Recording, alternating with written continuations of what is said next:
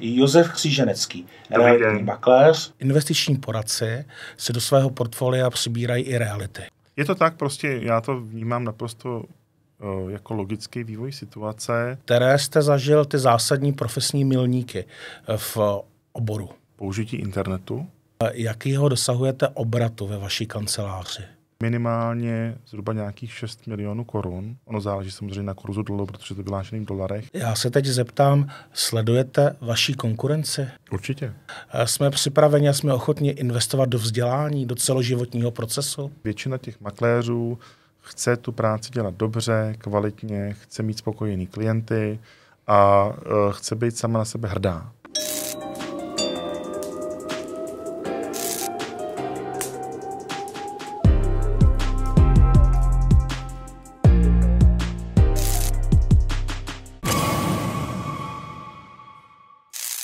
Dobrý den a ahoj vám všem, co sledujete profily realitního týdne v sociálních sítích. Naším dnešním hostem je Josef Kříženecký, realitní makléř. Pepo, vítám vás.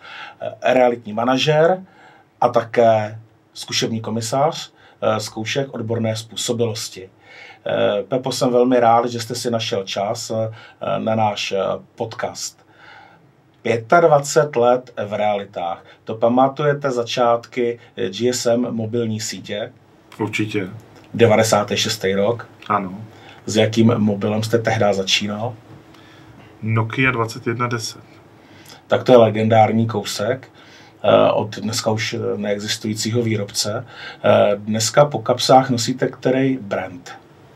Já se přiznám, že já mám Samsung Note, který má takový ten stylus ale kdyby nebyl stylus, tak byl určitě iPhone.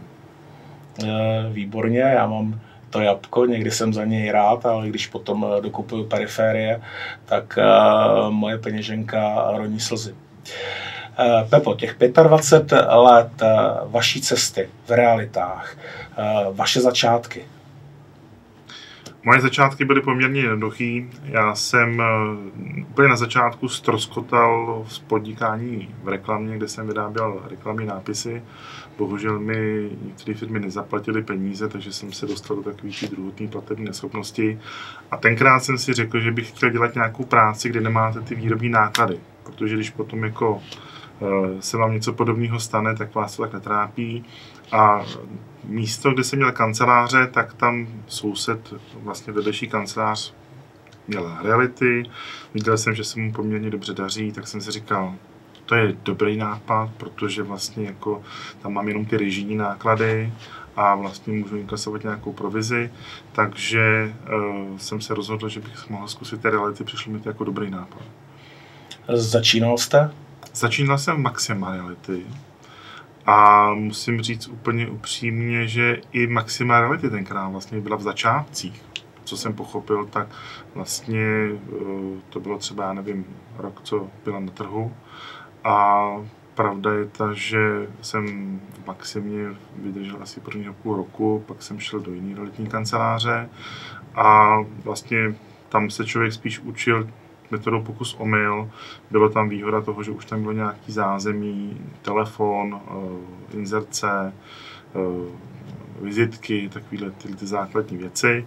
A, eh, ale bylo to všechno úplně jiný, protože tenkrát vlastně se používala hlavně anonce a vlastně já jsem nastoupil v realitách v srpnu a mobilní telefon jsem si pořídil asi v listopadu, protože oni teprve skutečně tenkrát ty operátoři začínali. Uh, platili se jak odchozí hovory, platili se i příchozí hovory. Ano. Účty byly, si pamatuju, první účet, mě tak to telefonování bavilo, ale účet přišel asi za 8 tisíc. Ano. A to byly, to byly velké pálky, to si dneska nedokážeme uh, představit. Od toho hlasu jsme se posunuli k datům. Jak dalece jsme se posunuli v realitách? No to je nebe a rudy. Já myslím, že ten posun je naprosto neuvěřitelný a já jsem hrozně rád, že prostě eh, my jako Češi jsme hrozně trendy používání těch moderních technologií a samozřejmě se nejenom zkvalitňuje, ale i zlepšuje vlastně nebo zvyšuje rychlost vlastně zpracování té obchodní zakázky jako takový. Vemte si, že dneska si můžete na katastr ověřit informace o nemovitosti online, díky digitálnímu katastru. Ale vlastně v prvních letech, kdy já jsem dělal reality, když jste chtěl nějaký výpis, tak jste musel jenom na katastr, což bylo daleko komplikovanější. A vlastně, když jste potřeboval třeba výpis eh, katastru nemovitosti třeba ve Slaném, tak jste musel do Slaného. Takže... A počkat si na vydání eh, papírové složky? Tak, tak, tak, tak. Já si pamatuju, že jsem jednou dohledával nabývací originál nabývacího titulu pro jednoho majitele, protože ho neměl. A vlastně jsme ho, já jsem asi čtyři dny strávil v archivu, než jsem prošel veškerý možný jako dokumenty, abych to našel. Což už je pro nás dneska naprosto nepředstavitelný. Je to daleko jednodušší všechno. Jak jste tehdy ve svých začátcích eh, náboroval nemovitost? No nábory víceméně nejjednodušším způsobem bylo, že jste si vzal inzeráty z anonce a obvolával jste inzeráty z anonce. Studený volání. Studený volání a pak samozřejmě varianty doporučení, varianty, že jsem si občas třeba sedl do tramvaje a jel jsem a koukal jsem, jestli nikdy není za oknem eh, telefonní číslo, že někdo pronajímá nebo prodává. To jsem si potom opisoval a zkoušel jsem to prostě obvolávat. To byly hmm. asi zásadní jako způsoby a pak samozřejmě letáky do schránky, rozházet letáky byl taky velice efektivní způsob. Tam je klíčový říct, že tenkrát vlastně ani ten internet moc nefungoval. Tam vlastně jsme byli ještě v té době, že když jste se chtěl připojit eh, k internetu, tak jste musel mít modem, vytočit si vlastně přes telefon to spojení s tím serverem a rychlost, uh, rychlost byla opravdu směšná. A v té době ještě nebyl seznam, byla tady zmije, kdo dneska pamatuje zmiji, Zmije není seznam, eh, je dneska z těch českých eh, eh, serverů na svém vrcholu. Ano, ano. Více se teda transformuje co by mediální dům než internetový vyhledávač. Ano. Možná vyklízí tu pozici Google.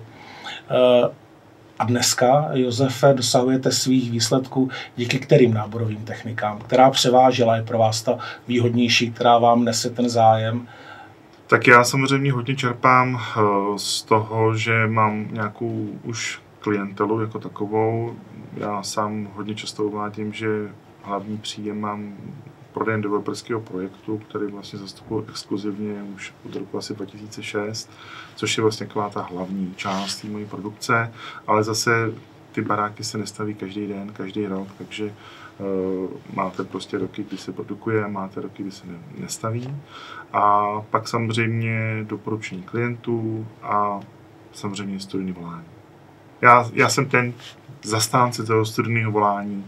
Makléř, já vždycky říkám, že makléř je komunikace, a asistentka je ta administrativa. Protože když se podíváte na, na šikovného realitního makléře, tak uh, realitní makléř je, šikovný realitní makléř prostě má takový jeden zásadní neduch, že to je hrozně bordelář. To, bohužel je to i u mě.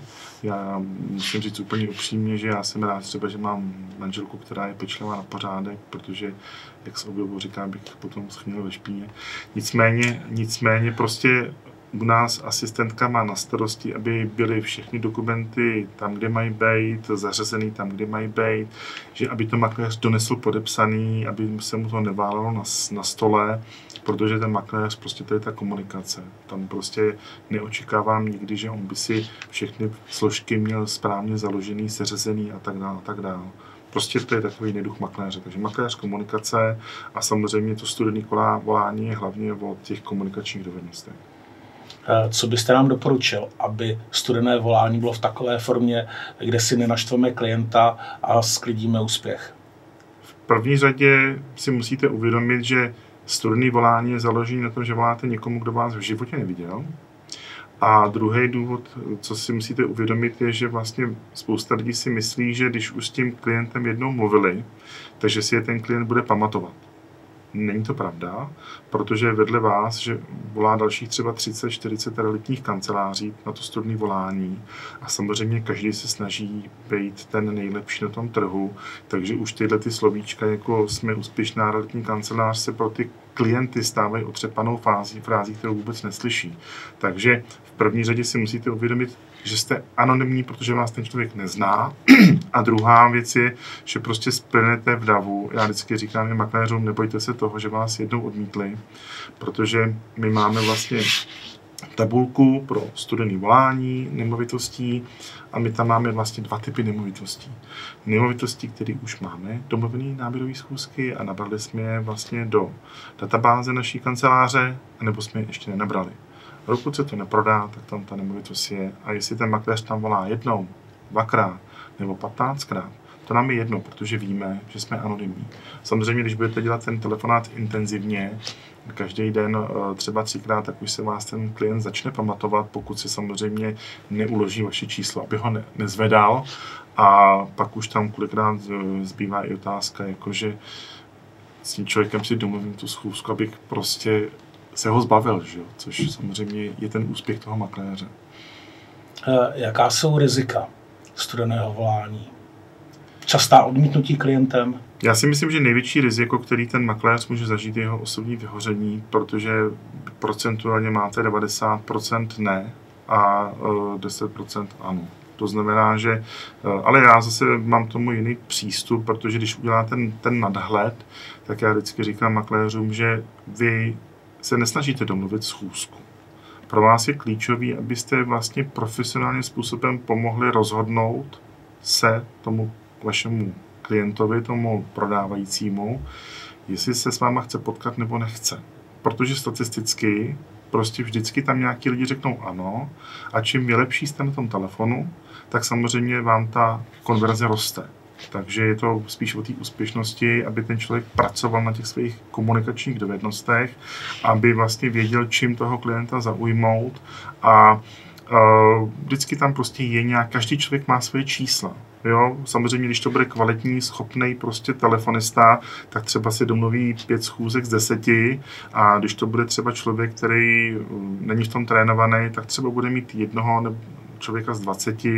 Pamatuju si jeden kolega v kanceláři, který teda byl urputný, ale dneska je z něj velice šikovný a velice schopný makléř. Ten třeba domluvil jednu náborovou schůzku ze 100 telefonátů. A já jsem po každý obdivoval, že vůbec má tu šťávu na to dělat těch 100 telefonátů. Ale je to vlastně jakási rutina, kterou vy, když si denně řeknete, udělám si 10 telefonátů, tak to máte zvládnutý během 40 minut. A ono to většinou z toho jedna náborová zkuska dopadne a pak už vlastně tím pádem máte každý den jednu náborovou schůzku, to máte 20 schůzek na měsíc. A když zase konverzí třeba, já nevím, z těch 20 schůzek uděláte 4 zprostředkovatelské smlouvy, tak se prostě za chvilku dostáváte na to, že taky neprodáte za měsíc hned 4 nemovitosti. Prostě je tam, je tam vytvořený nějaký moment, eh, který vám potom zajišťuje tu produkci. Čili eh, Úspěšnost eh, studeného volání je také o tom, eh, jak dalece si umím vytvořit svůj osobní návyk. Ano. Eh, které další náborové techniky používáte? Bavili jsme se tady o letácích. Kolik ano. letáků, kolik tisíců letáků musím roznést a za jakou dobu se mě lidi ozvou? Já musím říct, že já aktuálně se s letákama moc nezabývám. A já většinou ty letáky používám spíš jako nějakou uh, aktivitu, když potřebuji nějakou specifickou nemovitost prodat v nějakém daném místě. To znamená oslovit ty vlastníky, uh, a nebo naopak, když vyhledávám pro někoho v nějakém konkrétním místě nemovitost, že jsem měl třeba klienta, který mi jasně vyznačil tuhle tu část, tyhle ty ulice, tady prostě hledám nějaký pozemek, kde si chci postavit rodinný dům, tak jsme prostě cíleně vlastně se snažili zaměřit na všechny ty vlastníky, a pravda je ta, že se nám z toho místa, který on si vybral, tři lidi ozvali, že by měli tam zájem prodat a jednu tu nemovitost si ten člověk vybral a koupil jí. Čili letákama podporujete práci s poptávkou? Určitě, ale spíš ten lokální marketing. Lokální marketing. 25 eh, let eh, profesní cesty v realitním prostředí. Eh, které jste zažil ty zásadní profesní milníky v oboru? No já si myslím, že jeden z těch milníků bude asi použití internetu. To bychom se mohli bavit asi někde o konci roku 99, kdy se vlastně začal už prosazovat způsob inzerce na inzertních portálech a to si myslím, že je jako první určitě klíčová věc. Další milník samozřejmě někdo říká ty mobilní telefony. Eh, další milník bylo třeba začínování používání homestagingu. No, potom samozřejmě to šlo trošku ruku v ruce s videoprohlídkama. Teď jsme měli samozřejmě někdy rok 2012, kdy se, myslím, začalo jednat o realitním zákoně. A teď v poslední době samozřejmě další milník jsou virtuální prohlídky. Ty vlastně se prosadily hlavně díky situaci s covidem, kde vlastně začalo fungovat jakási ta, jak bych to říkal, ochrana toho zdraví. Toho Bezkontaktnost. Bezkontaktnost, přesně tak. Uh, bavili jsme, zmínil jste se tady rok 2012, kdy se začalo uh, hovořit o zákoně realitním. Ano. Uh, 2019, 2020. Zaplať pán že nějaký zákon je, který definuje realitní činnost. Ano. Co jsou jeho silné a slabé stránky? Já, já to vnímám jednoznačně jako krok ke zkvalitnění vlastně té eh, profese realitního makléře, protože uh, je s podívem, že když prostě máte někoho, kdo se vám bude starat o právní věci, tak na ten musí mít univerzitu. Když si vezmete prostě lékaře, ty studují 6 let na to, aby se vlastně mohli věnovat něčemu zdraví, uh, tak vlastně realitní makléř spravuje dost často vlastně nějakou nemovitost, která pro ty lidi mají nějakou dlouhodobou hodnotu. Prostě uh, je to věc třeba, že to je dědictví několika generací. Když si někdo kupuje nemovitost na hypotéku, tak kolikrát má závazek na 30 let. Je to, je to poměrně důležitá záležitost a myslím si, že takovouhle věc nemůžete svěřit někomu jen tak jako lehkovážně. Samozřejmě na druhé straně můžeme říct, že Určitou slabou stránkou je to, že makléře dneska nebude moct dělat každý a budete si muset složit ty makléřské zkoušky, což samozřejmě potom nebude tak jednoduchý, je to daleko zodpovědnější přístup, což si myslím, ale že zase pro ten realitní trh je jedině dobře. Eh, slouží nám skutečně zkoušky odborné způsobilosti eh, jako síto vstupu? Rozhodně ano. Rozhodně ano. Já třeba musím říct, že já dělám eh, komisaře pod Vysokou školou finanční správní. Už vlastně jsme začali v roce 2020, někdy v dubnu, první zkoušky. A já sám osobně vnímám, že příprava těch makléřů na ty zkoušky je daleko zodpovědnější. My jsme i samozřejmě jako v rámci školy přistoupili k té přípravě na ty makléřské zkoušky, že i vlastně těm makléřům vysvětlujeme ty základy, co by měli ovládat pro tu realitní způsobilost. Pro řadu těch makléřů už tohle to samo o sobě je velice přínosný. A já to i vnímám, že se skutečně zkvalitňuje vnímání těch té problematiky realitního trhu uh, od, už, už, už u těch nováčků, jednoduše řečeno. To je jedna základní věc.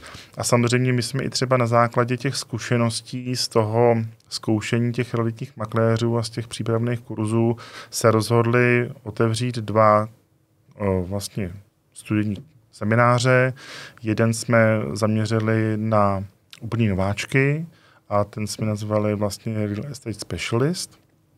A to je vlastně seminář, který učí ty makléře na prostý základy, ať už se budeme bavit o marketingu, o katastru nemovitostí, právních službách, o obchodním případu, jak vést vlastně ten obchodní případ. Mně se na té myšlence, kterou jsme realizovali, hrozně líbí to, že jsme se nesnažili být na té akademické půdě, ale naopak jsme si vlastně z trhu různě pozvali odborníky, který těm daným tématům rozumí. A vlastně tím pádem ty lidi, kteří se účastní tohoto semináře, dostávají vlastně informace rovnou z praxe toho, co funguje, co je dobrý, mají možnost konzultovat s nějakým profíkem svoje nápady nebo svoje představy nebo svoje zkušenosti a ten už jim potom může vlastně říct nějaký reálný stav, reálnou zkušenost z praxe. Vlastně potom jsme udělali ještě druhý kurz, tomu říkám Real Estate Master of Real Estate, tak, a to je Eh, kurz, který spíše už pro takový ty profíky, takový ty lidi, co už jsou otřelí tím realitním trhem a chtěli by si rozšířit ty svoje zkušenosti. To znamená, eh, jsme tam přizvali lidi, kteří rozumí třeba, já nevím, prodeji nemovitostem v exekucí, investicím, developmentu, prodej luxusních nemovitostí, můžete, můžeme říct prodej hotelů, zpráva nemovitostí a tak dále a tak dále. Vlastně tyhle ty takový vyšší odborný zajímavý témata, zase jsme k tomu vlastně přizvali nějaký daný odborníky. Uh, já jsem hrozně rád třeba, že já teda dělám garanta toho Master of Real Estate, ale že třeba jako garant může pro toho real estate specialistu je Ivana Cikánková, což si myslím, že je určitá autorita na tom realitním trhu. A já teda pevně doufám, že vlastně ty lidi z toho budou mít ten očekávaný přínos. Takže, uh, takže uh, to je vlastně i ten způsob, jak my se snažíme jít vstříc k tomu, k té kultivaci toho realitního trhu. Poskytnout těm lidem nějaké vzdělávání, uh, akreditované vzdělávání pro tu realitní praxi tak eh, z našeho pohledu, my jsme zase realitní týden, co by freestyleová vzdělávačka podle aktuálních potřeb eh, makléřů, ohlasu, eh, dotazů. A my jsme rádi, že se realitní prostředí otáčí za tím vzděláním jako pro jednu z dovedností, znalostí, přehledu v silně konkurenčním prostředí že s tím zdrojem kvalitních informací uh, já nabidu a můžu konkurovat a mám přehled a, a o to lépe se cítím i před samotným klientem. Já si myslím, že to je velice dobře v tom smyslu, že ten realitní trh vlastně má dvě takové roviny. Jedna rovina jsou ty základy nebo ty obecní procesy, které by vlastně ten makléř měl ovládat, ať už prší nebo sněží. A samozřejmě potom máte nějaký aktuální vývoj na tom trhu, který je potřeba nějak komentovat, protože tady krásný příklad je vlastně situace s koronavirem, protože najednou prostě tady vznikl lockdown a teďko co teď? Takže hmm. tady skutečně se nabízí ten aktuální pohled na trh, sdílet si vlastně ty zkušenosti, nápady napříč tím realitním trhem a vlastně ukázat těm lidem, jak si můžou vlastně poradit, jak se té situaci přizpůsobit, jak na ní nahlížet, jaký jsou vlastně praxe z různých regionů, protože některé věci vlastně vás třeba v Praze nenapadnou, ale napadnou vás prostě v Ostravě nebo v našem specifickém Brně. Tam jsou Čísla popisný, modrý, červený. Jak to v tom Brně má? Jen tak odbočíme na chvilku? Tak já si myslím, že číslo popisný je důležitý podle definice, takže to mají úplně stejně jako my tady v Praze. Ale samozřejmě lidská tvořivost je různá a vím, že samozřejmě číslo popisný v Brně, ale to se netýká jenom Brna, tak vlastně nejsou jenom čer, červená cedulka s bílým číslem.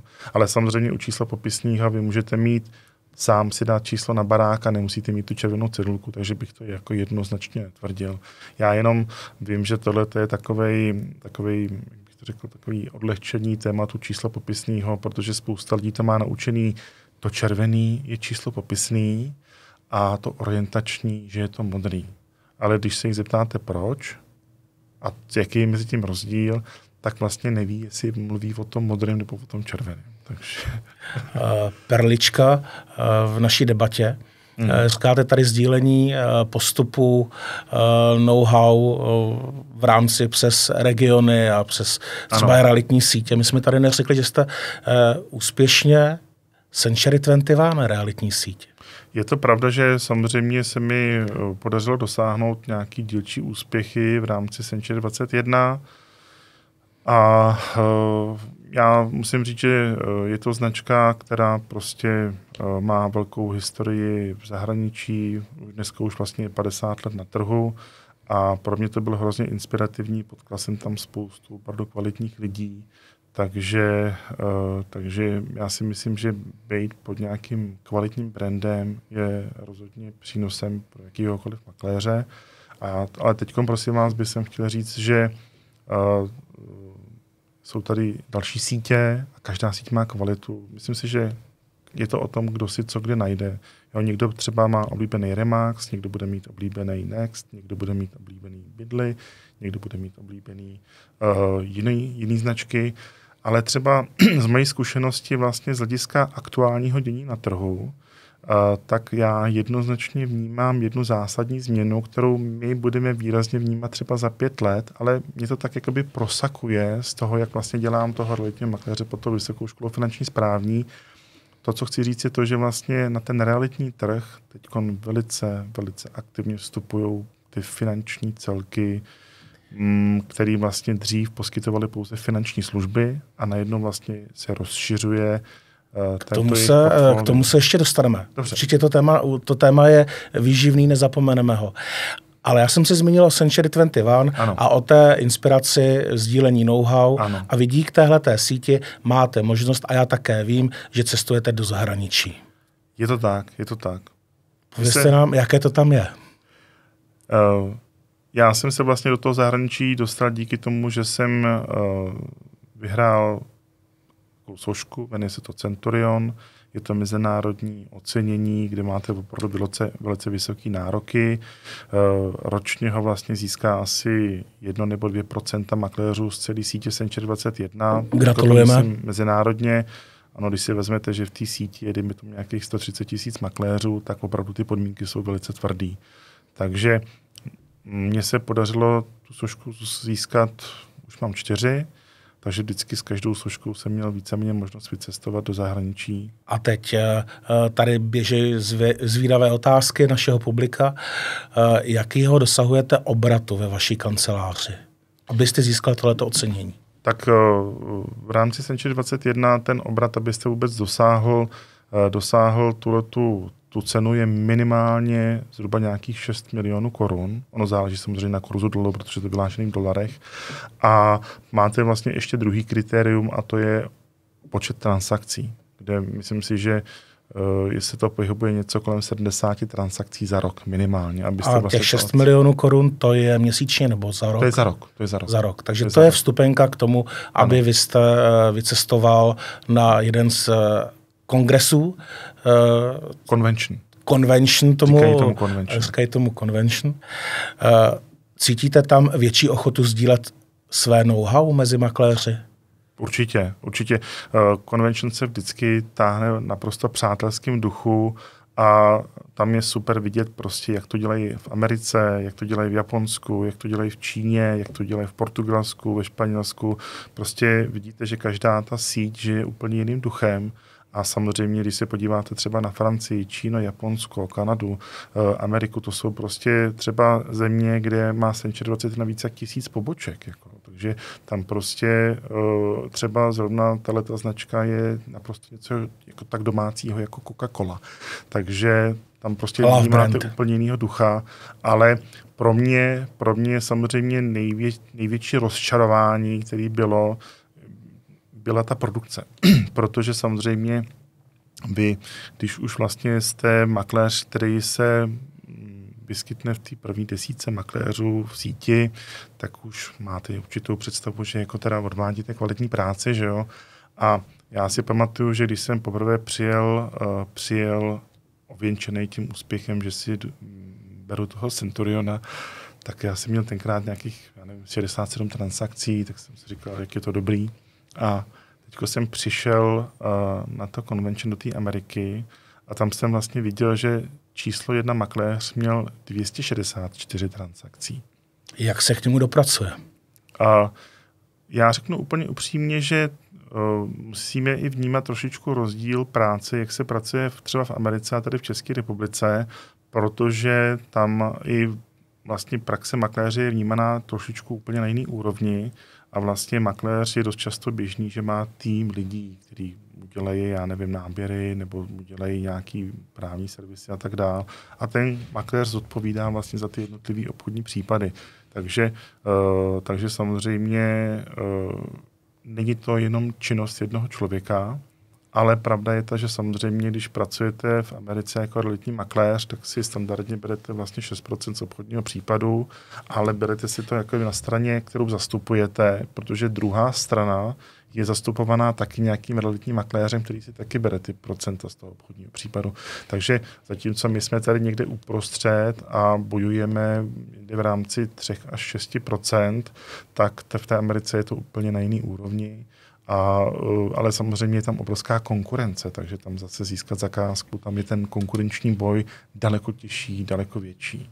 A samozřejmě je tady obrovský rozdíl třeba i oproti Americe a České republice, kde na českém realitním trhu je zhruba 50 eh, nemovitostí zpracovaný realitníma kancelářema a těch druhých 50% dělají samoprodejci ale v té Americe si myslím, že spíš tam je těch 80-90% prostě jde přes ty realitní kanceláře. Tam ten realitní trh je skutečně někde jinde a mně se to hrozně líbí jako inspirace toho, kam my se vlastně můžeme dostat, co se může udělat. Mhm. Tak eh, realitní, budování realitního týmu teď je na vzestupu popularity. Hodně se, eh, hodně se mluví o delegaci jednotlivé činnosti. Eh, jsou tady úvahy, jestli budovat více realitní kancelář v tom tradičním českém slova smyslu, anebo jestli více budovat ten realitní tým, mm-hmm. kde můžu více rozemílňovat jednotlivé náklady, pracovat s nějakýma vstupama. Já teda můžu říct, že ze své pozice realitního komisaře jednoznačně vnímám to, že je těžký pro někoho uspět u té realitní zkoušky, když jsem se pro reality rozhodl v pátek a v pondělí jdu k zkouškám. Takže já podobně jako třeba u advokátů, kde vlastně máte advokáta, který má advokátský zkoušky, má svoji vlastní praxi a ten si najímá nějaký koncipienty, tak si myslím, že ta budoucnost těch realit bude asi podobná, že vlastně někdo, kdo se rozhodne jít do realit, nejdřív bude pracovat jako nějaký asistent realitní a když si vlastně osvojí nějakou tu základní problematiku, tak si potom udělá zkoušky. Samozřejmě eh, ten realitní zákon je dost čerstvá záležitost a já jsem přesvědčený, že ten vstup do toho realitního světa eh, nebude tak jednoduchý eh, za pět let, jako je to dneska. Prostě i ty zkoušky, prostě poroste jejich kvalita, poroste vlastně ta, to, to nutný penzum těch znalostí a věřím tomu, že opravdu časem se dostaneme i v České republice na to, že někdo řekne, jsem realitní makléř a lidi řeknou, jo, to je dobrá práce. Líbí se mi, že třeba už i vnímám uh, z řad mladých lidí, studentů třeba na vysokých školách, že vlastně už cíleně se připravují na tu praxi realitního makléře. To znamená, že už dneska uvažují při tom svém vzdělávání, že jejich profese, kterou by chtěli dělat, je, jsou reality, a, protože reality mimo, mimo jakoby ten finanční sektor mají právě i kouzlo, to, že to vlastně je finanční komodita. To znamená, že to není jenom o tom zprostředkování prodeje nemovitosti, ale dneska třeba i v té oblasti toho developmentu nebo investování, uložení peněz za nemovitosti, zhodnocení nemovitosti nebo zhodnocení peněz v nemovitostech, to je vlastně samostatná kapitola a to je si myslím právě to obrovské lákavý. Když si vezmete dneska vlastně dnešní trh, který je velice dynamický právě třeba díky tomu vlivu koronaviru nebo díky vůbec vlivy politiku, evro, vlivu politiky Evropské unie, nebo vlivu vlastně celého světa, tak vlastně ty nemovitosti jsou přeci jenom velice vyhledávanou komoditou pro uložení peněz. A teď jsme se dostali k tomu tématu, které jsme tady už zlehka zmínili, mm-hmm. trendu, eh, kdy investiční poradci si do svého portfolia přibírají i reality. Ano. Je to tak, prostě já to vnímám naprosto uh, jako logický vývoj situace protože podobně jako eh, finanční poradci vnímají možnost nabídnout eh, svým klientům rovnou řešení vlastně problematiky toho bydlení nebo investování do nemovitostí, tak stejně tak jako oni to vnímají na straně finance versus reality, tak já mám stejný pohled jako realitní makléř versus poskytování hypoték, kdy vlastně my se neustále snažíme klientům zjednodušovat ten způsob, jak získat tuto nemovitost.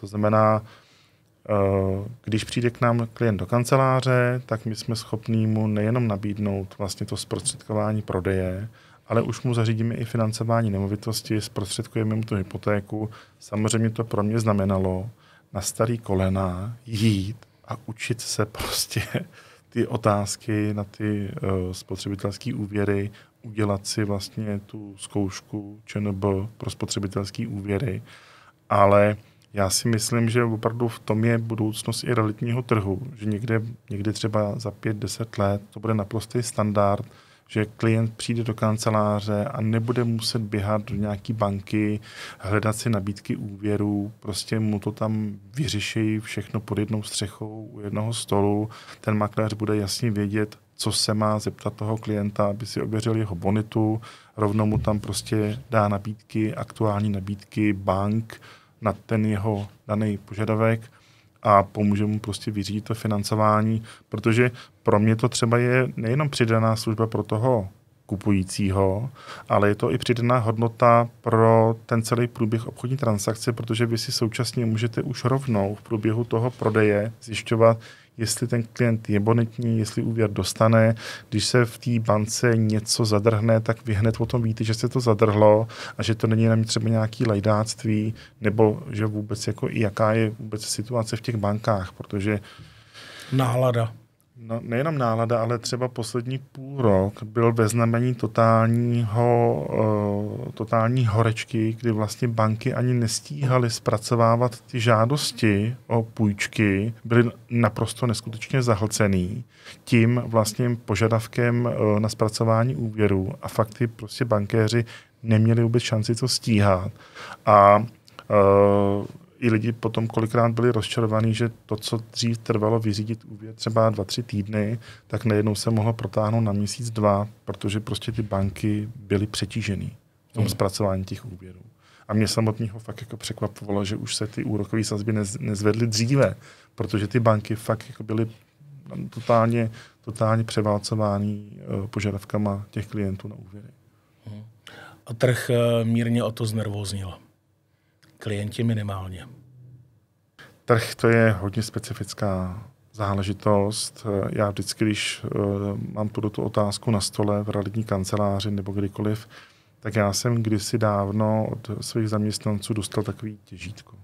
Uh, mám tam fotografie a těch zaměstnanců, je to pro ně taková příjemná památka, ale co chci říct, je, že vždycky se bavíme na téma vývoj cen realitního trhu, tak já si to těžítko dám vždycky před sebe a uh, říkám si, jak se ty ceny asi budou vyvíjet, protože to nedokáže odhadnout nikdo.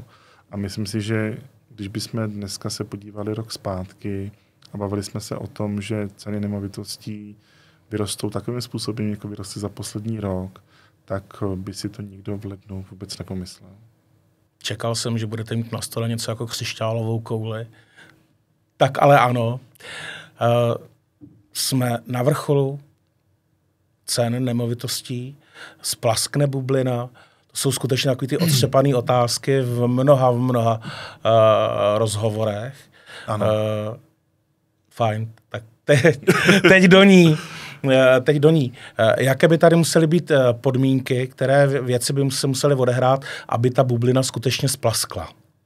No tak v první řadě by tady musela být přehršel bytu. To znamená, by si klienti měli možnost vybírat nemovitost, popřemýšlet, přijít e, za měsíc a říct, tak jsme se teda rozhodli, že si vezmeme tuto.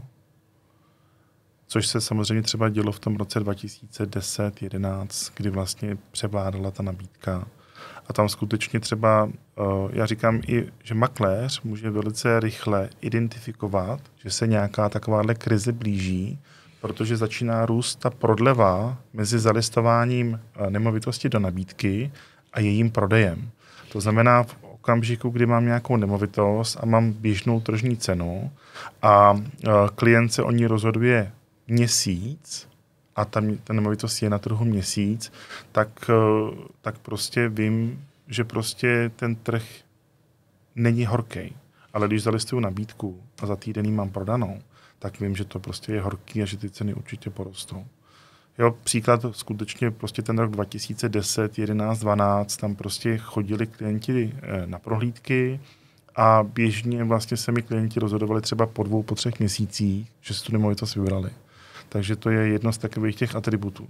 A samozřejmě eh, další třeba signál je chování toho kupujícího, protože v momentě, kdy ten kupující, samozřejmě musíme to brát jako nějakou statistiku z určitého počtu, když ten kupující je ochotný přihazovat, aby to koupil, tak potom víme, že ten trh, ta cena poroste a pokud není ochotný přihazovat, tak samozřejmě ty ceny pravděpodobně začnou pomalu klesat dolů. Jo? A co může samozřejmě to ovlivnit? Eh, poroste nabídka, poklesne poptávka, takže můžeme třeba si říct na jedné straně intervence banky, zdražení hypoték může být vliv na to, aby vlastně cena nemovitostí, jak by lidově řečeno, ochladla, ale na druhé straně tady máme kupující, kteří už hypotéky mají, bude jim končit fixace A dost často jakoby v posledním jakoby trendem poslední doby bylo nakupovat si nemovitosti na úvěr na investici. 80-90%. Tak, tak, Airbnb hlavně který nám vlastně koronavirus totálně zazděl. A samozřejmě spousta lidí může být třeba teď v situaci, že si vyhodnotí, že ekonomicky pro ně splácet dál úrokovou sazbu 3-4% nebude zajímavý. Nejenom tedy eh, koronavirus zahýbal strém eh, Airbnb, ale taky velice rychle se proměnila legislativa. Tak samozřejmě znáte finanční úřad, Prostě jak se na něčem vydělává, tak finanční úřad potřebuje mít svůj podíl. Takže určitě ano, já se to bude tomu ani nedivím. Každopádně klíčová věc je ta, že má to nějaký dopad na vývoj uh, nájmu bytů. Zase můžeme si říct to, že prostě tím, že budou stoupat úrokové sazby, tak se řada lidí prostě uh, konzervativně rozhodne bydlet dál nájmu nebo vyhledat nájem, než se zavazovat k nějaký vysoký spláce uh, hypotéky. Ale co chci říct, to, co byla ta hlavní myšlenka, je to, že vlastně lidi se rozhodnou prostě netáhnout ten, na, ten, ty zpátky těch hypotéků, hypoték, protože jim to nepokryje vlastně ten příjem z toho bytu jako takový. To znamená, že se začnou vracet na trh různé nemovitosti do prodeje, takže se pomyslně zvedne vlastně i to množství té nabídky.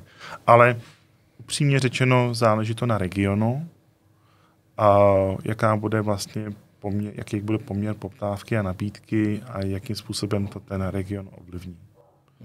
A také na růstu stavebního materiálu jeho cen? Na růstu dostupnosti a cen stavebního materiálu?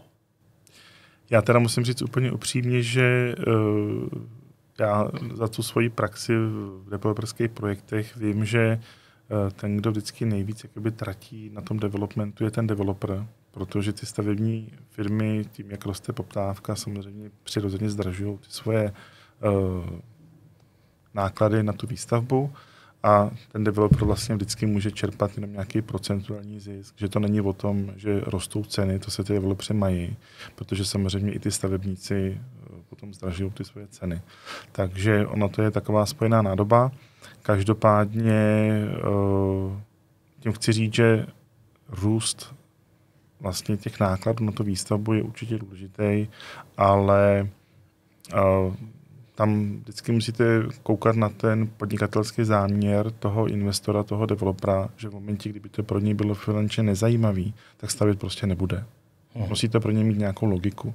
Ale, ale já, já skutečně spíš jakoby vnímám uh, ten makromický pohled, do toho spadají samozřejmě politiky bank, ale do toho spadá i taková ta stabilita na tom trhu. A pokud vidíte, že vlastně třeba já sám vnímám, že dneska ten akciový trh není tak stabilní nebo je daleko, daleko takový dynamičtější, než byl předtím, a ty lidi, kteří chtějí konzervativně uložit finance, tak prostě je dávají do nemovitostí nebo do zlata nebo do třeba nějakých diamantů, protože tam mají daleko větší jistotu nějakou.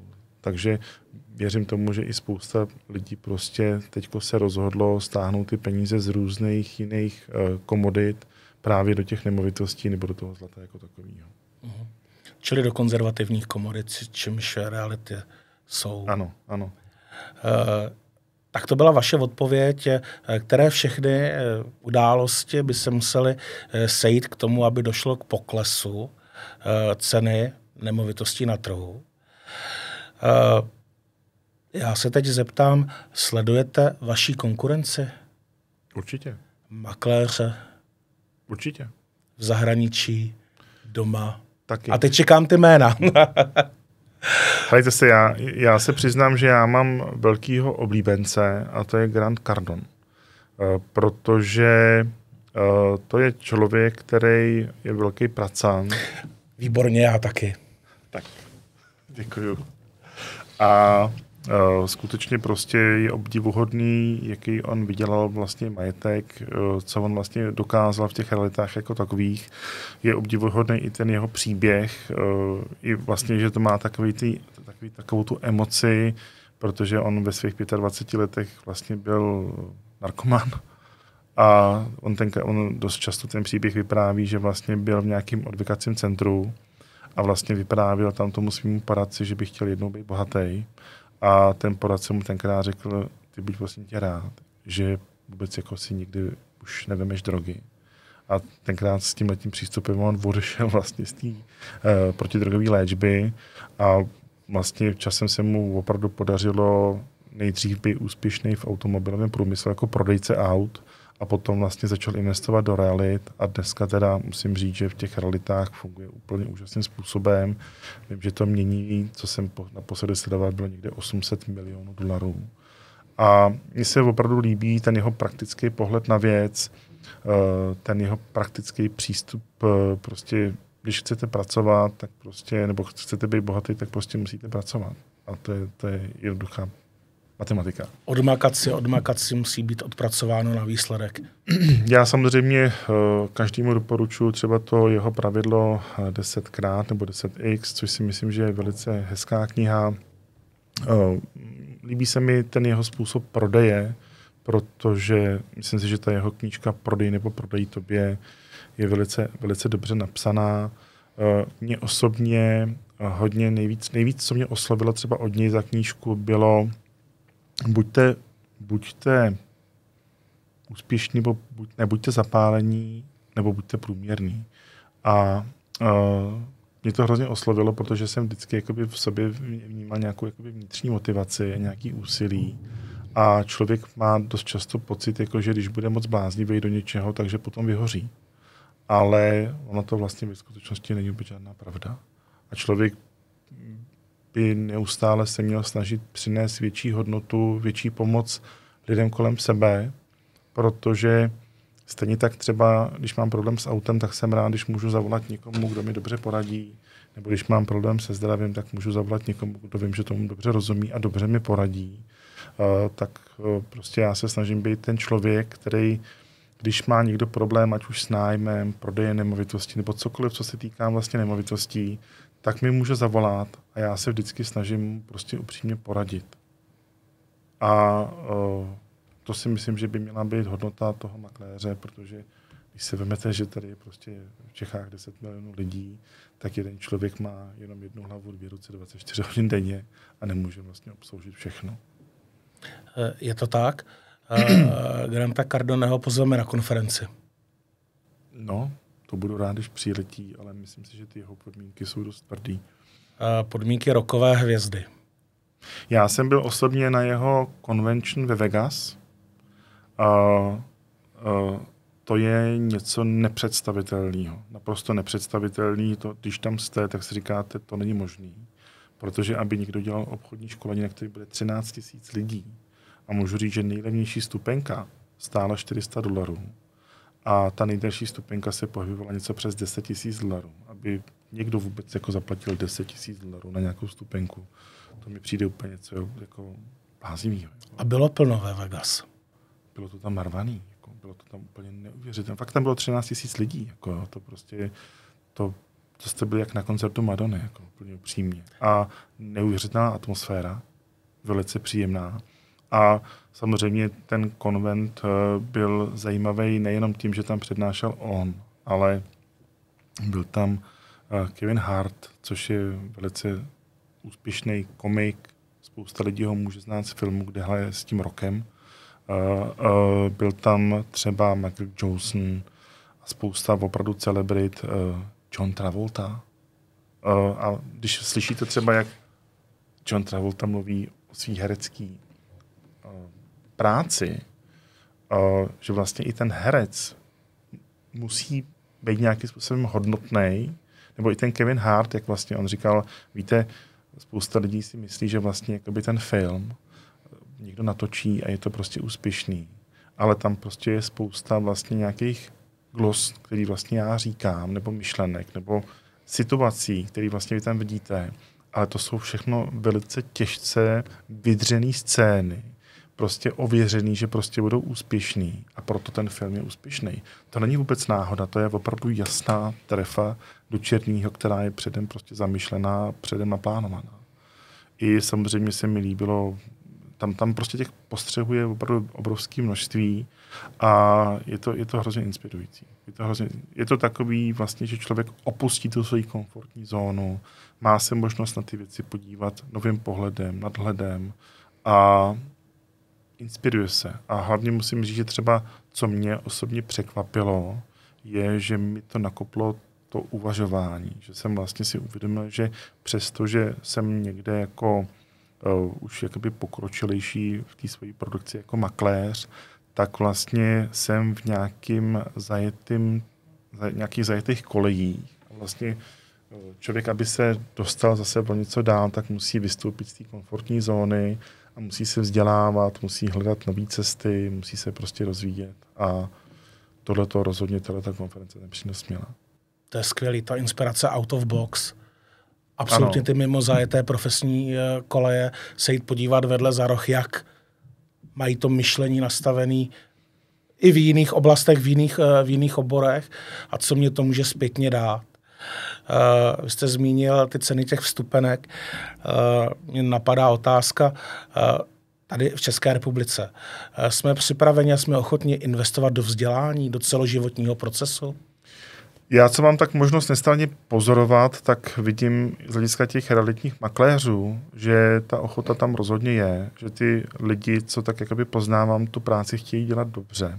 Jo, že prostě ta většina těch makléřů chce tu práci dělat dobře, kvalitně, chce mít spokojený klienty a uh, chce být sama na sebe hrdá. A samozřejmě to samozřejmě sebou nese tu potřebu mít ty znalosti. A samozřejmě jsme v takovém hektickém světě a lidi dost často dneska konzumují znalosti formou videa nebo audia. Uh, málo kdo třeba čte.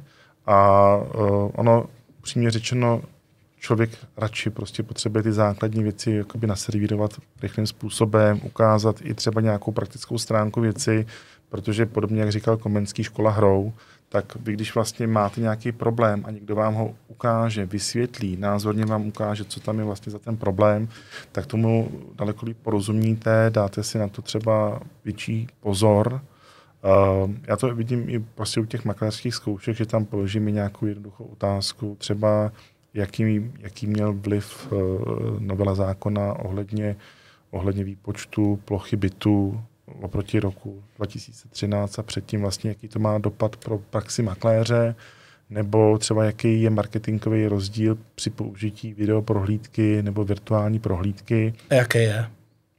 To je samozřejmě uh, diskuze na další téma. Videoprohlídka je reklama. Samozřejmě můžeme říct, že to je reklama té nemovitosti, ale současně je to i reklama toho makléře. Ale je to jednoduše spot reklamní, můžeme ho přirovnat třeba k reklamě v televizi, na auto, nebo na nějakou banku, nebo na nějaký prací prášek. Tak je to vlastně video, video reklamní blok. Eh, výhodou toho videa je, že tam můžete dát emoce, můžete tam dát nějakou hudbu, můžete tam dát nějaký osobní komentář, můžete tam přidat nějaký zajímavý body. Jo, že když budu prodávat třeba byt, který bude blízko golfového hřiště, tak tam můžu dát záběr toho golfového hřiště. Když budu prodávat byt, který bude kousek od Václaváku, tak tam dám třeba nějaký záběr koně. A pro spoustu lidí se to krásně spojí. Je to věc, která přitáhne ten zájem toho, toho kupujícího. A vím, že si jeden čas vlastně jeden realitní server dělal průzkum z hlediska odezvy na ty videoprohlídky a vlastně zjistili, že 60krát více lidí si rozklikne inzerát s videoprohlídkou, než inzerát, který má sice fotografie, ale nemá to video. Takže rozhodně prostě video je super v tom, že vlastně vám zvyšuje tu odezvu na tu danou nabídku. To je, to, je, to je bez diskuze. Samozřejmě to video musí být udělané nějakým správným způsobem. Já sám osobně razím, uh, razím pravidlo toho, že by to video mělo být maximálně dvou, dvou minut a mělo by zbudit zájem. Nemělo by poskytovat informace, protože klient by měl touhu ty informace získat od toho realitního makléře. Když se podíváme na virtuální prohlídku, tak eh, vlastně z hlediska marketingu, tak tam ten efekt je úplně, úplně jiný. My vlastně, když jsme to konzultovali s těma takovými prvníma nadšencema těch virtuálních prohlídek, tak jsme zjistili, že vlastně v momentě, kdy někdo udělal virtuální prohlídku a začali inzerovat, tak vám oproti té videoprohlídce rapidně klesla ta sledovanost. I vlastně oproti klasickému inzerátu bez, bez videoprohlídky, jenom s fotografiemi, najednou ty lidi přestali volat dost výrazně. Ale zase dalo se říct příjemně to, že když vám už někdo zavolal, tak už z 90% byly rozhodnuty, že to nemovitost koupí. Jenomže samozřejmě při prodeji nemovitosti vám nejde jenom o ty lidi, kteří to skutečně chtějí koupit. Vy potřebujete mít nějakou zákaznickou databázi. To znamená, vy potřebujete tu odezvu. Takže použití při marketingu v rámci virtuální prohlídky se ukazuje, že to není úplně šťastné řešení. Uh, ty hlavní jakoby odpůrci vlastně té virtuální prohlídky i říkají, že vlastně je to, je to blbý při té reklamě v tom, že vlastně ta virtuální prohlídka je podobná, já tomu říkám, že to je jako něco jako elastáky, jo? Uh, protože to prostě přizná všechno. A sam, je to tak. Samozřejmě, uh, samozřejmě tam klíč je ten, že když ten klient uh, pozoruje tu nemovitost virtuálně, tak samozřejmě už má pocit, že to viděl. To znamená, že už nemá potřebu zavolat tomu makléři a zeptat se ho na nějaký detaily k té nemovitosti. Takže uh, to je jedna taková negativní stránka té virtuální prohlídky a druhá negativní stránka té virtuální prohlídky spočívá vlastně v psychologii rozhodování toho zákazníka. Protože z mojí zkušenosti jako realitního makléře vím, že klient má vždycky nějakou představu bytu, který si chce koupit. To znamená, já když vidím virtuální prohlídku nějakého bytu a ten byt se neschoduje s tou mojí představou, tak to odmítnu a hledám něco, co se bude shodovat s tou mojí představou. Jenomže to často jsem zjistil v praxi, že minimálně 80% klientů si nakonec koupí něco úplně jiného, než si představovali. To znamená, vy, když vám bude volat jenom 10%, těch potenciálních klientů přicházíte o nějakých 70% klientů, který tím, že byste s nimi mohli komunikovat, tak vlastně byste mohli dojít k tomu, že vlastně ten byt je právě pro ně to pravý. Takže moje doporučení je určitě používat na marketing video, získat ty kontakty a potom vytěžit z té virtuální prohlídky to, co je skutečně ta největší přidaná hodnota, kterou my tak trošičku jako dneska už vnímáme, protože ten čas je fakt jako hektický a čas dneska lidově řečeno jsou peníze a to je vlastně ta úspora toho času. Protože když si představíte, že ten kupující, než si vybere nějakou nemovitost, tak já dám nějaký průměrný příklad, budu kupovat rodinný dům za 10 milionů, určitě si nekoupím ten první, který uvidím. Určitě si budu chtít prohlídnout víc těch nemovitostí. A tam se setkáváme se dvěma problémama. První problém je ten, že když vidím víc nemovitostí, tak už vlastně ztrácím přehled o tom, jak vypadala ta první, když už vidím třeba desátou. Jo, u té třetí, čtvrtý to ještě jde, ale jakmile je to sedmá, osmá nemovitost, tak už mi ty věci začnou splývat. A technicky samozřejmě tohle je taková první přidaná hodnota té virtuální prohlídky, že si to zpětně můžu připomenout. A druhá věc spočívá právě v tom čase, protože když si představíte, že vlastně já strávím minimálně dvě a půl hodiny času cestováním na nějaký rodinný dům, musím zaplatit naftu, musím se postarat třeba i o děti, který nechci tahat sebou, aby byli prostě utahaný uh, jízdou v autě, tak vlastně, aby jsem si vybral ten dům, tak mě to stojí třeba minimálně 25 hodin čistého času ale to není čas strávený v práci. To je můj osobní volný čas, který bych se mohl věnovat třeba nějaký svojí zálibě, dětem, manželce, jít někam třeba do restaurace, ale vlastně to není čistý čas, že bychom řekli 25 hodin jako jeden den. Když si to rozprostřeme, tak vlastně pro nás to znamená, že dva až tři týdny zabijete prohlížením nemovitostí, kde si vlastně vyberete nakonec jenom jednu, ale vy si chcete to rozhodnout. To znamená, tam je to klíčový uh, plus pro tu virtuální prohlídku. Že já si myslím, že v budoucnu vyhrajou ty realitní kanceláře. Bude to třeba otázka deseti let nebo pěti, protože ta doba je celkem jako rychlá. Uh, že vyhrajou ty realitní kanceláře, které můžou mít ve standardu virtuální prohlídku nemovitosti.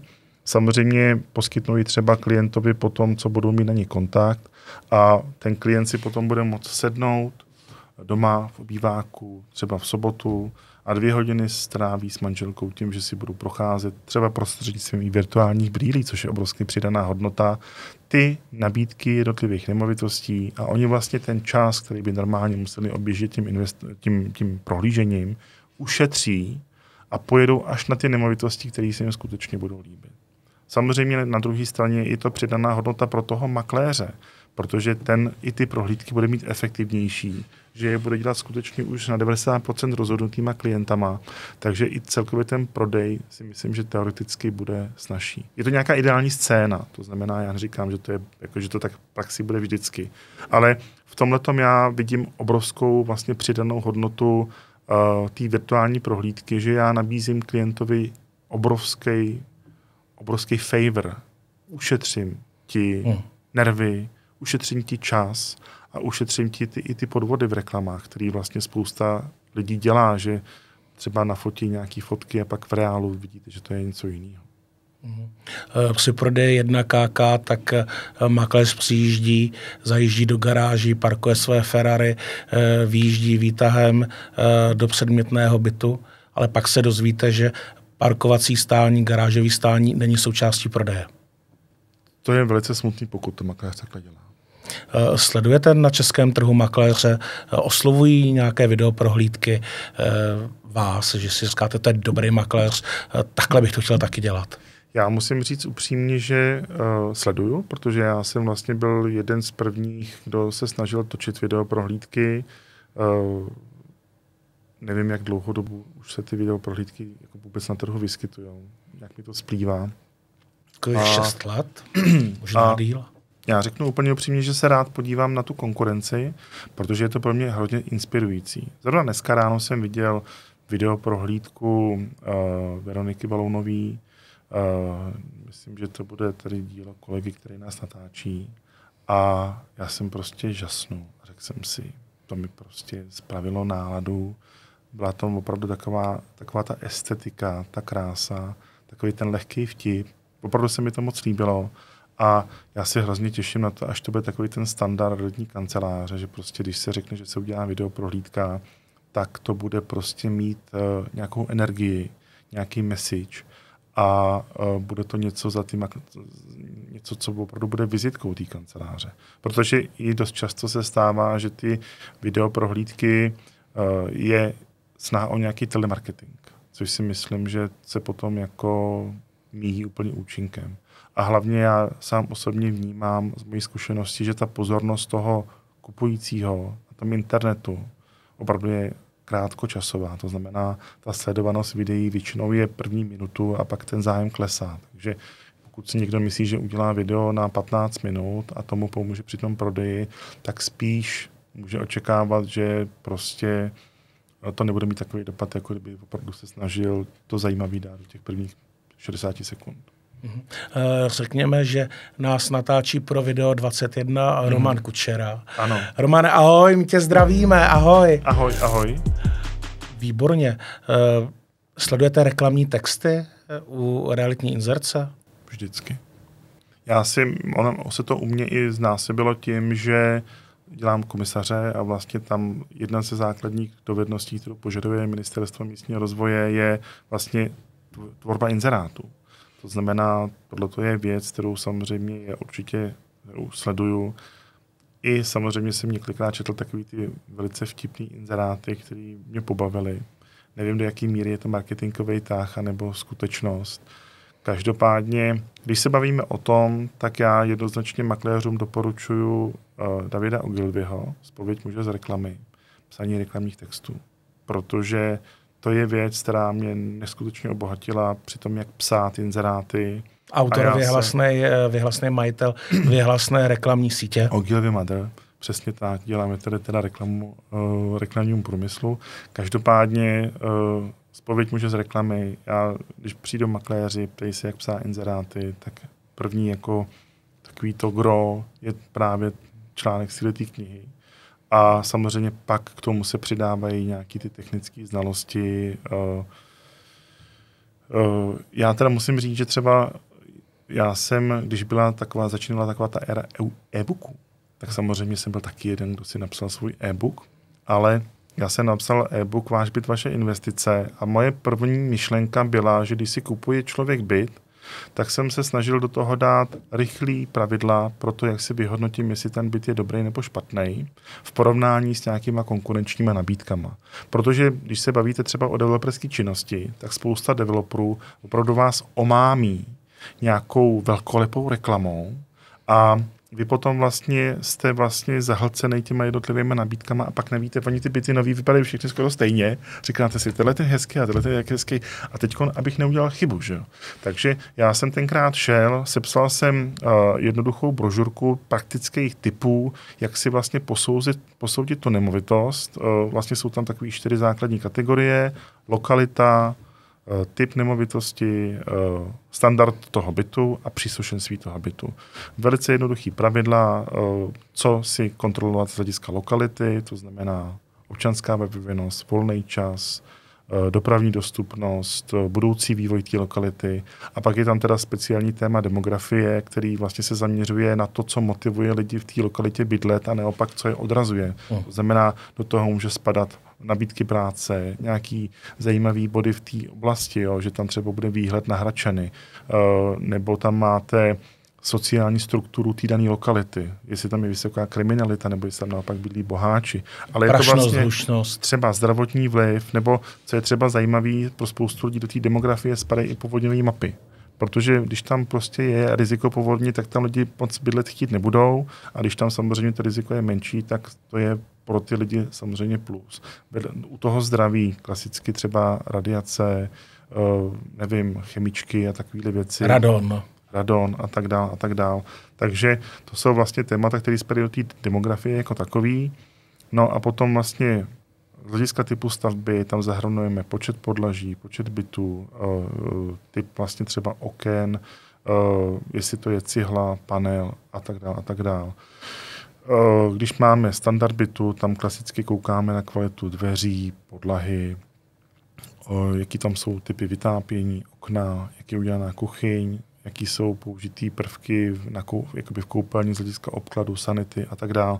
To tam vlastně všechno je v té knižce jakoby popsaný, eh, s tím, že tam jsou popsaný nějaký hlavní rozdíly, co je lepší, co je horší. Eh, závěru příslušenství, balkon, loďie, terasa, sklep, garážový stání, garáž, zahrádka, jaký jsou třeba mezi těmi jednotlivými rozdíly a tak dále. Eh, takže jednoduchý typy a proč o té brožuře hovořím, je to, že vlastně, když jsem se dostal do té role komisaře, tak se najednou zjistil, že vlastně obrovská přidaná hodnota to je právě pro ty makléře, že si to stahují, protože tam mají krásně jednoduše ty podklady, co potom potřebují vidět u zkoušky z hlediska vlastně posouzení nemovitosti, posouzení stavu nemovitosti, na co by se měli koukat, na co by se měli zaměřovat. Takže to bych určitě jako lidem doporučil z hlediska podívat se na vaše stránky a stáhnout si váš e-book. Ano, ano. Eh, výborně. Eh, teď se nám eh, dobou posunulo z blogování, z psaní na mluvené slovo, někde ano. z audioknih, začaly být trendy podcasty. Ano. Budete mít také svůj podcast? Já jsem přesvědčený, že nebudu mít svůj podcast.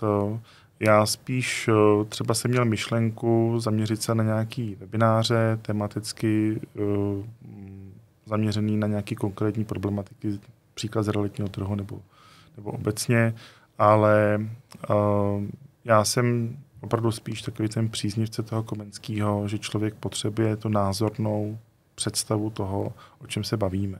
A dost často i vidím, že je při tom studiu důležitý umět si dobře představit na nějakých těch reálných příkladech to, co vlastně momentálně se snažím naučit.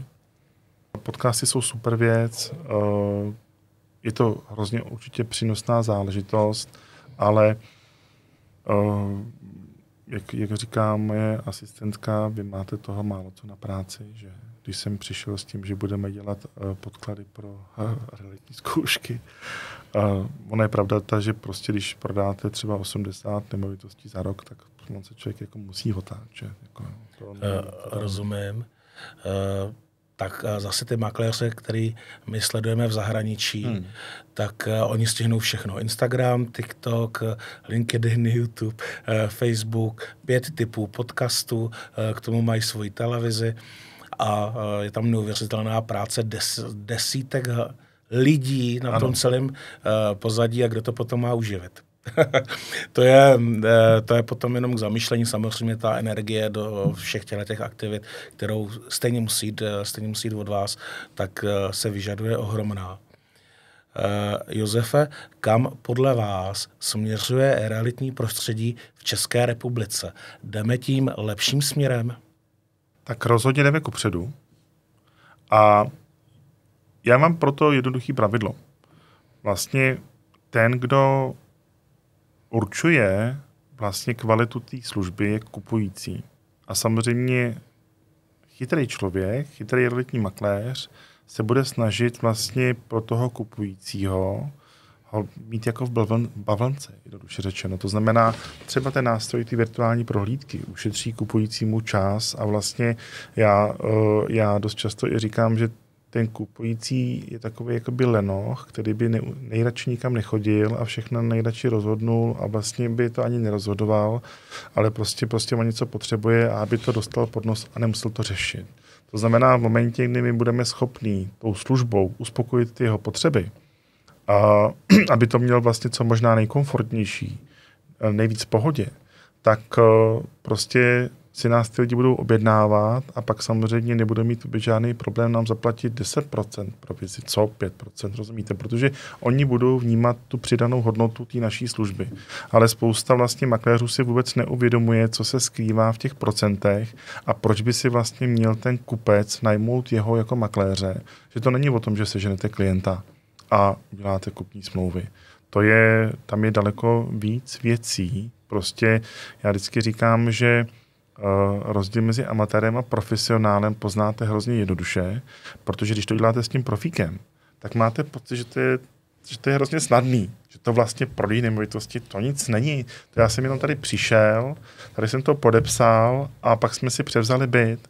A pak, když si se rozhodnete, že budete chtít ušetřit prachy, tak vlastně řeknete, a tak já si to udělám sám, teď to není složitýho, že jo. A teďko začnete a najednou prostě zjistíte, že to není tak snadný. A najednou vlastně uh, najednou začnete mít prostě noční můru, co když to nedopadne, nebo co když to dopadne úplně jinak. A, a to je vlastně to, co vás ten profík těch starostí zbavuje, protože on tomu rozumí a on vlastně ten stres zpracovává tou profesní dovedností a vlastně ubírá vám ty, ty negativní emoce, které jsou vlastně s tím nákupem té nemovitosti spojený a vlastně předjímá veškerý možný rizika, stresy, které by potom mohly způsobit třeba nějakou škodu. Jo? Měl jsem jednou eh, krásnou zkušenost s kamarádkou. Moji kamarádi, nevím, proč to dělají. Já tady využiju toho, prosím vás, když se chcete něco zeptat, zavolejte mi. Eh, není to tak, že bych byl tak zaneprázdněný, že bych vám byl ochotný pomoct. Vždycky, když jde o něco pomoct někomu, tak já rád nabídnu nějakou službu. Ale ona mi vlastně jako přišel jsem do kanceláře a věděl jsem, že kupuje byt. A ona z toho byla tak nervózní, že byla úplně měla kruhy pod očima a úplně o ní začaly i padat pasy, jak se bála, aby nepřišla o ty peníze při tom nákupu. Tak to člověk nespí, že to jsou životní úspory, životní majetek. Určitě, určitě, ale já, já říkám, a proč si mi prosím tě neřekla, já bych jsem se tě na tu smlouvu podíval. A ona mi kouká, já jsem ti nechtěla dělat starosti. Já říkám, a tak pro mě to práce, podobně jako je pro tebe práce něco jiného, tak já prostě vím, co tam má být, co tam nemá být a, a není, není problém, abych si s tím pomohl. Takže takže uh, to je vlastně to gro té práce toho realitního makléře. Prostě pomoct tomu klientovi, aby pro něj ten prodej nebo nákup nemovitosti byl procházka růžovou zahradou. A to by měl ten profík perfektně dokázat. Tak a to je vzkaz českému realitnímu prostředí od Josefa Kříženeckého, realitního makléře, manažera eh, jedné z kanceláří Century 21 a také zkušebního komisaře eh, jakéže vysoké školy? Finanční správní finančně správní u eh, zkoušek odborné způsobilosti. Josefe, já vám moc krát děkuji za setkání. Mám pocit, eh, že díky eh, Grantovi Cardonemu eh, určitě nebylo poslední. Máme další témata. Vážení milí posluchači a diváci realitního týdne, loučí se s váma Miro Babka, dávejte nám follow, pište nám komentáře a zase při jednom z dalších rozhovorů se na vás těším. Váš Miro Babka. Naschledanou. Josef Kříženecký.